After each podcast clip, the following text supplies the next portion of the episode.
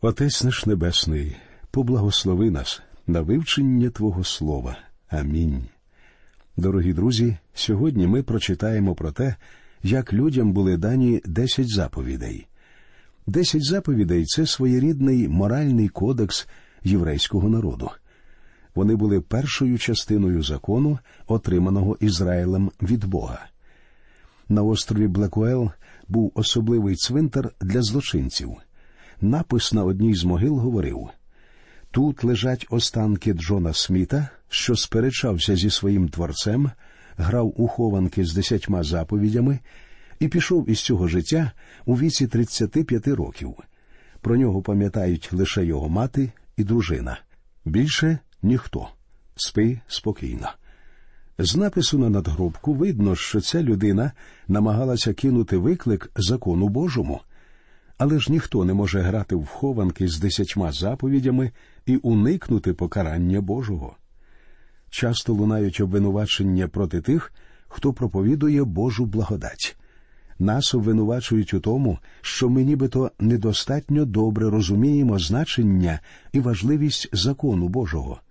Люди заявляють, що ми нехтуємо і заперечуємо закон, і взагалі вчимо, що закон можна безкарно і як завгодно порушувати і зневажати тільки тому, що ми проповідуємо спасіння благодаттю, а не законом. Це зовсім невірно. Будь-який проповідник, що звіщає Божу благодать і знає про істинну природу спасіння вірою, усвідомлює найвищий зміст закону. Відповідь на ці обвинувачення дає апостол Павло у першому і другому віршах шостого розділу послання до римлян. Він пише: Що ж скажемо? Позостанемося в гріху, щоб благодать примножилась? Зовсім ні. Ми, що вмерли для гріха, як же будемо жити в нім? Друзі мої, якщо ви вважаєте, що ви можете жити в гріху і порушувати десять заповідей, то це означає тільки одне ви не маєте спасіння Божою благодаттю.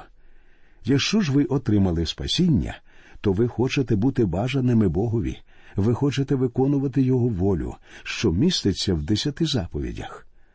Тому я вважаю, що кожний, хто проповідує благодать Божу, поважає і благоговіє перед законом Божим. У 118-му псалмі сказано Як я кохаю закона Твого, цілий день він розмова моя. Що ж таке закон? Хтось сказав, що закон це виклад думок Бога. Визначення це не дуже влучне. Закон це виклад думок і намірів Бога про те, якою повинна бути людина. У законі немає ні благодаті, ні милості. Закон це вираз святої волі Бога. Восьмий вірш 18-го псалма говорить Господній закон досконалий, він зміцнює душу. Свідчення Господа певне, воно недосвідченого умудряє. Закон вимагає від вас досконалості. Я ніколи не зустрічав людину, що відповідала б вимогам Бога.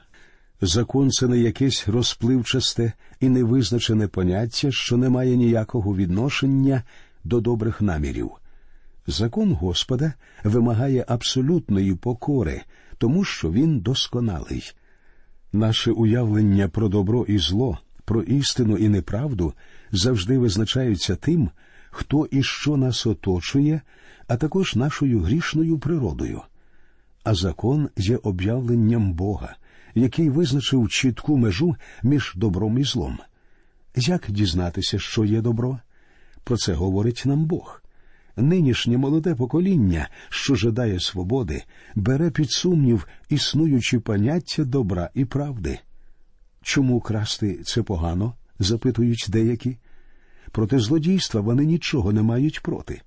Але заповідь не вбивай їм дуже подобається, тому що, на їхній погляд, держава чинить злочин, коли застосовує найвищу міру покарання щодо злочинців, які вони непослідовні вони зовсім не знають закону Божого. Чому ж красти або, скажімо, брехати це погано? Тому що так говорить Бог. Можна, звичайно, сказати, що це добре для всіх людей. Так, дійсно, Закон був би чудесний, якби людина могла його дотримуватися. А людина, однак, не виконує закон, і свідчення цього в'язниці, замки на дверях, необхідність заповнювати і підписувати десятки різних паперів, перш ніж ви отримаєте кредит у банку. Так, були часи, коли достатньо було одного слова, і воно було найкращою гарантією. Але ці часи пройшли. Закон став нормою людської поведінки, злодійство, неправда і перелюб є злом, тому що так сказав Бог. Закон ніколи не діє сам по собі. Законодавець повинен мати владу і силу, і Бог приводить свої закони в дію з неймовірною силою. Візьмемо, наприклад, закон всесвітнього тяжіння.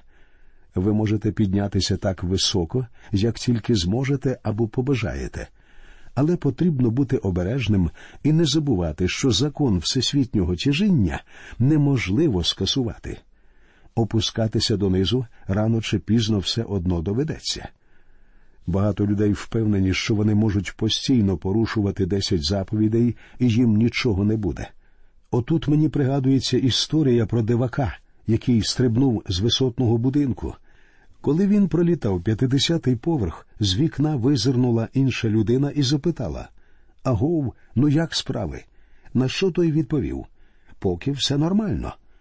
Закон всесвітнього тяжіння ще не дав про себе знати по-справжньому. Ще п'ятдесят поверхів польоту, і ця падаюча людина переконається, що нічого гарного її не чекає. Цікаво, що закон, якщо це дійсно справжній закон, повинен виконуватися і мати засоби, які будуть змушувати людей виконувати його. З цього приводу Бог сказав у четвертому вірші 18-го розділу книги пророка Єзекіїля Душа, що грішить, вона помре. Закон потрібно виконувати. Ті ж, хто його порушують, повинні бути покараними. Тут необхідно згадати ще про одну оману. Іноді закони благодать плутають і поміщають в одну систему координат, ставлять на одну дошку. Робити так означає позбавляти закон його величі і значення. У законі немає ні любові, ні благодаті. А благодать, у свою чергу, втрачає свою доброту і славу, коли її ототожнюють із законом. Вона втрачає свій чудовий характер, привабливість і бажаність. Ототожнення закону і благодаті ніяк не допомагає грішникам. Закон проголошує те, якою повинна бути людина, а благодать проголошує те, яким є Бог. Велич закону необхідно визнавати. Закон показує, хто такий Бог. Закон оголює прірву, що лежить між Богом і людиною. У 21-му вірші 4-го розділу послання до Галатів апостол Павло ставить запитання Скажіть мені ви, що хочете бути під законом, чи не слухаєтеся ви закону? Так, закон потрібно дуже уважно слухати, тому що коли людину зважують на вагах десяти заповідей, виявляється, що їй дуже багато не вистачає. Не можна порівнювати себе з іншими людьми і заявляти, що ви, мовляв, краще. Завжди знайдеться людина краща за вас, так само, як завжди знайдеться хтось гірший за вас. Головне те, що ви не відповідаєте вимогам Бога. Закон також показує справжнє місце людини. Закон відкриває людині нездатність перебороти прірву, що відокремлює її від Бога. Дев'ятнадцятий вірш третього розділу послання до римлян говорить а ми знаємо, що скільки говорить закон, він говорить до тих, хто під законом, щоб замкнути всякі уста і щоб став увесь світ винний Богові. А в третьому вірші восьмого розділу послання до римлян апостол Павло пише бо що було неможливе для закону, у чому був він безсилий тілом, Бог послав сина свого в подобі гріховного тіла і за гріх осудив гріх у тілі. Провина й гріх не в законі, а в нас із вами. Закон це, як ми вже говорили, дзеркало, яке відображає людину в її гріховному стані. Багато людей, однак, дивляться в це дзеркало і вважають, що вони виглядають прекрасно. Згадайте знамениту казку, в якій героїня запитувала своє дзеркало. Любе дзеркальце, скажи, хто на світі всіх миліше. Вона, звичайно, очікувала, що дзеркало скаже їй, що миліше всіх вона. Але дзеркало говорило їй правду, а правда полягала в тому, що прекрасним був хтось інший. Дивно, що і сьогодні дуже багато людей дивляться у дзеркало, тобто на десять заповідей у Слові Божому, і запитують те ж саме. Любе дзеркальце, скажи, хто на світі всіх миліше? Причому вони навіть не чекають відповіді від дзеркальця, а відповідають самі миліше за всіх я сам. Інакше кажучи, вони впевнені, що дотримуються закону. Друзі мої, ви повинні більш пильно дивитися у своє дзеркало і уважно слухати його, а не давати власну відповідь. Не закон зробив людину грішною. Закон лише показав, що людина грішна. Як ми бачили, закон був даний, щоб привести людину до Христа. Закон повинен був стати нашим виховником, взяти нас за руку, привести нас до Христа і сказати Тобі потрібен Спаситель, тому що ти згрішив. А тепер, друзі, давайте нарешті звернемося до біблійного тексту, що розповідає про десять заповідей. Десять заповідей складаються з двох великих частин. В одній говориться про стосунки людини з Богом, в другій про стосунки людини з іншими людьми. Отож, читаємо перших два вірші 20-го розділу.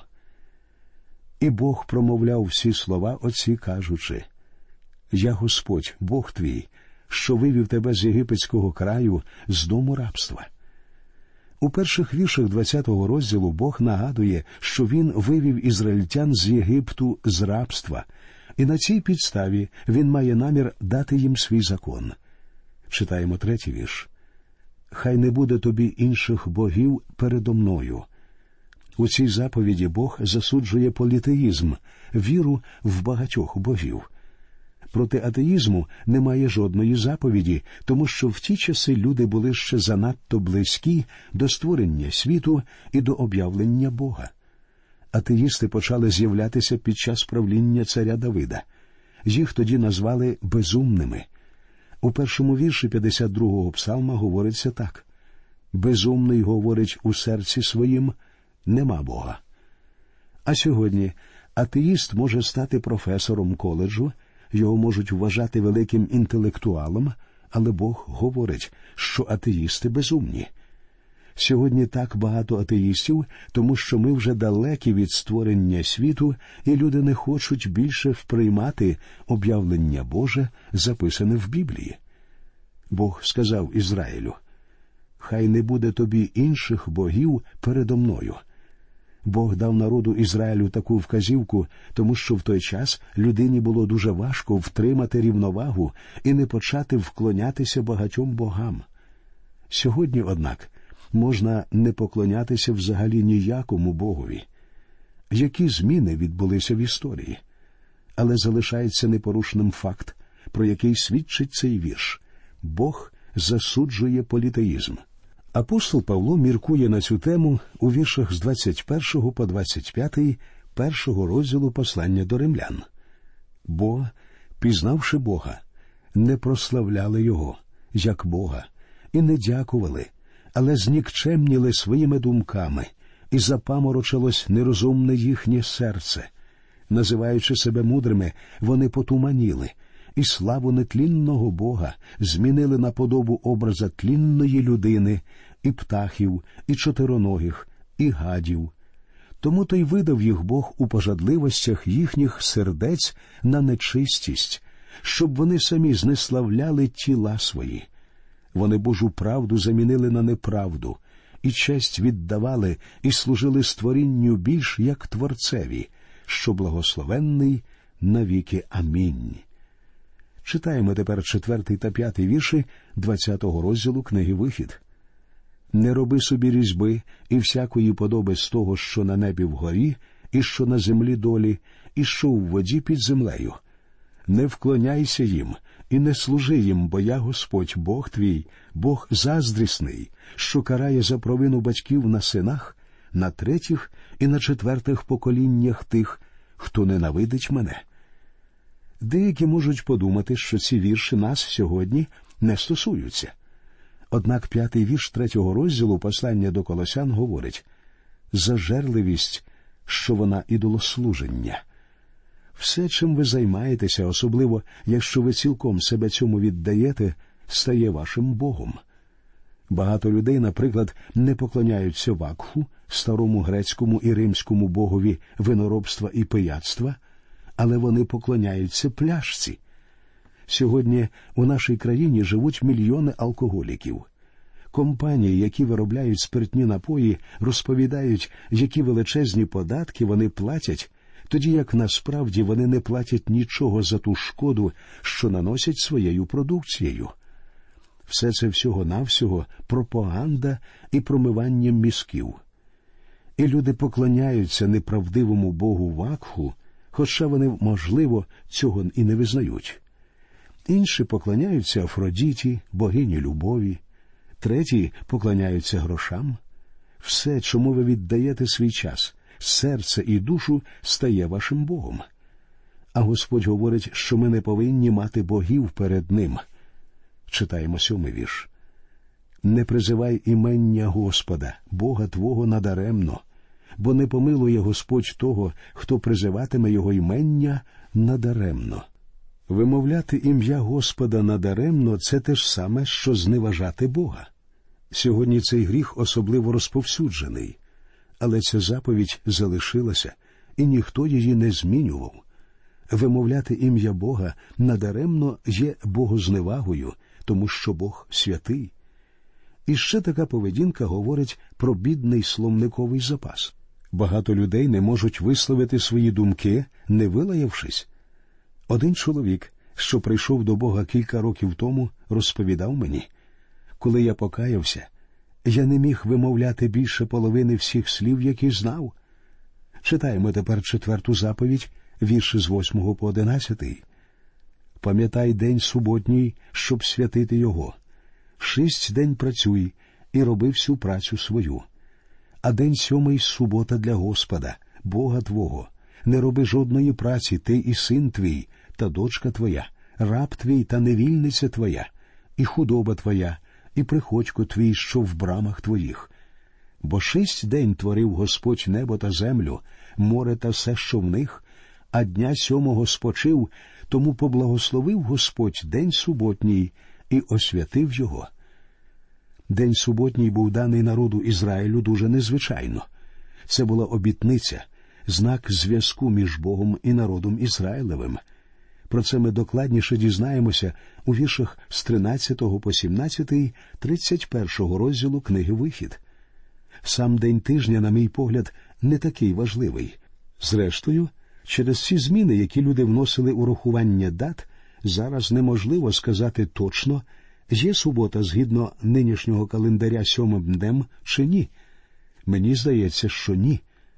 Але не в цьому суть тому що зовсім не важливо, який саме день ми святкуємо як суботу.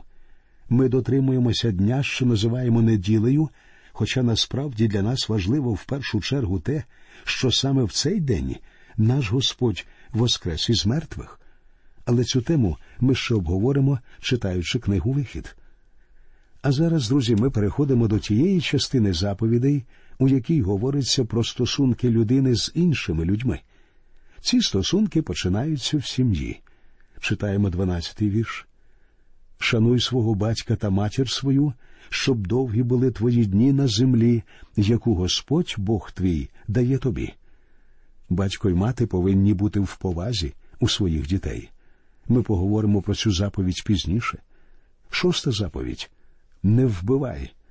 Цей вірш використовують люди, які виступають проти війни. Я розмовляв про нього з багатьма молодими людьми. Вони заявляють не вбивай означає, що ти не повинен бути солдатом. Але заповідь не вбивай була дана не народу, а окремій людині. Людина не повинна вбивати інших людей. Ніхто не може сам іти до іншої країни і вбивати жителів цієї країни. На мій погляд, Заповідь не вбивай не має ніякого відношення до військової служби або до страти злочинців. Не вбивай це заповідь для окремої людини, і у ній говориться про вбивство, що чиниться в гніві, але ж ми не повинні навіть гніватися на своїх ближніх. Сьома заповідь не чини перелюбу. Ми з вами живемо в розпал сексуальної революції. У самому сексі нічого немає нового. Він, як і раніше, залишається перелюбом, якщо відбувається поза шлюбом. Бог ясно про це говорить. Хоча деякі вважають, що людям вдалося скасувати цю заповідь. Це не так. У 15-му вірші міститься восьма заповідь Не кради. Тут я хотів би зауважити, що якщо вам дозволено чинити перелюб, тоді вам дозволено і красти, і вбивати, і так далі. Все це нерозривно пов'язано між собою. Якщо можна займатися одним, то можна займатися і всім іншим. І навпаки, якщо одне є злом, то злом є і все інше. Дев'ята заповідь у 16-му вірші Не свідкуй неправдиво на свого ближнього. Простіше кажучи, людина не повинна брехати. Читаємо десяту заповідь у 17-му вірші.